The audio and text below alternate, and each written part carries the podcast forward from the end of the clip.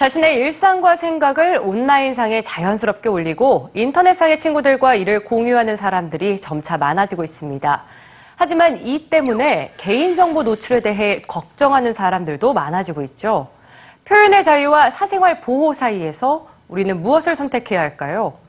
본격적으로 불붙은 인터넷상에서의 알 권리와 잊혀질 권리, 그 갈등을 뉴스지가 짚어봤습니다. We are evacuating the plane. Oh my god. 지난 3월 미국 필라델피아주에 비행기 한 대가 추락했습니다.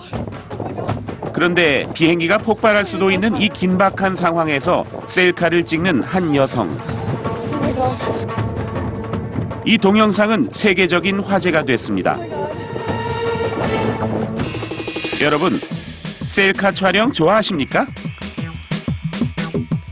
사람들은 자신의 생일, 방문한 장소, 연애 상태 등 가장 개인적인 내용들을 셀카로 남기고 SNS를 통해 타인과 공유합니다. 나아가 위급한 상황에서조차 셀카를 찍는 현상을 이제는 우리 사회에서 쉽게 찾아볼 수 있습니다.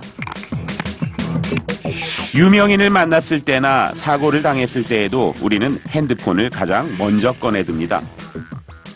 그런데 이렇게 찍은 셀카 사진들이 여러분이 원하지 않는 방식으로 활용되는 것 의심해 본 적은 없으십니까?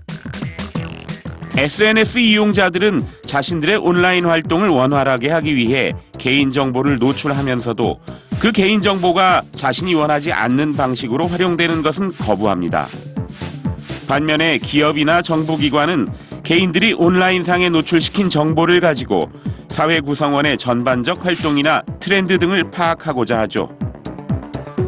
그리고 이들의 노력이 개개인들에게 맞춤형 서비스로 제공되면서 이용자들 역시 혜택을 받습니다.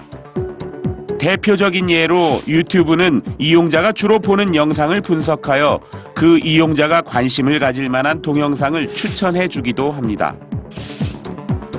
이렇게 개인정보 노출을 통해 온라인 사회 관계망을 형성하려는 욕구와 개인정보 노출을 꺼리는 심리, 기업이 자신의 개인정보를 수집하고 이용하는 데 대한 반감과 맞춤형 서비스를 받고자 하는 욕구 사이에 괴리가 나타나는데 이를 프라이버시의 역설이라고 합니다. 이와 관련해 올해 5월 유럽연합 최고법원인 유럽사법재판소는 잊혀질 권리를 인정하는 이례적인 판결을 내렸습니다. 인터넷이 생활 깊숙이 자리 잡으면서 본인이 직접 게시한 개인 정보나 기록을 삭제하고자 하는 사람들이 늘어나고 있고 알 권리가 아닌 잊혀질 권리를 주장하는 목소리가 커지고 있는 추세입니다. 이것이 바로 인터넷이 가져온 현대 사회의 모순이며 우리는 불가피하게도 이런 사회에서 살고 있습니다. 따라서 알 권리를 외치던 시대를 거쳐 이제는 전 세계가 잊혀질 권리에 대한 고민에 나서고 있습니다. 표현의 자유와 프라이버시 사이에 적절한 균형을 모색해야 할 시점인 것입니다. 잊혀질 권리는 시대 변화에 따른 새로운 숙제를 우리에게 부여하고 있습니다.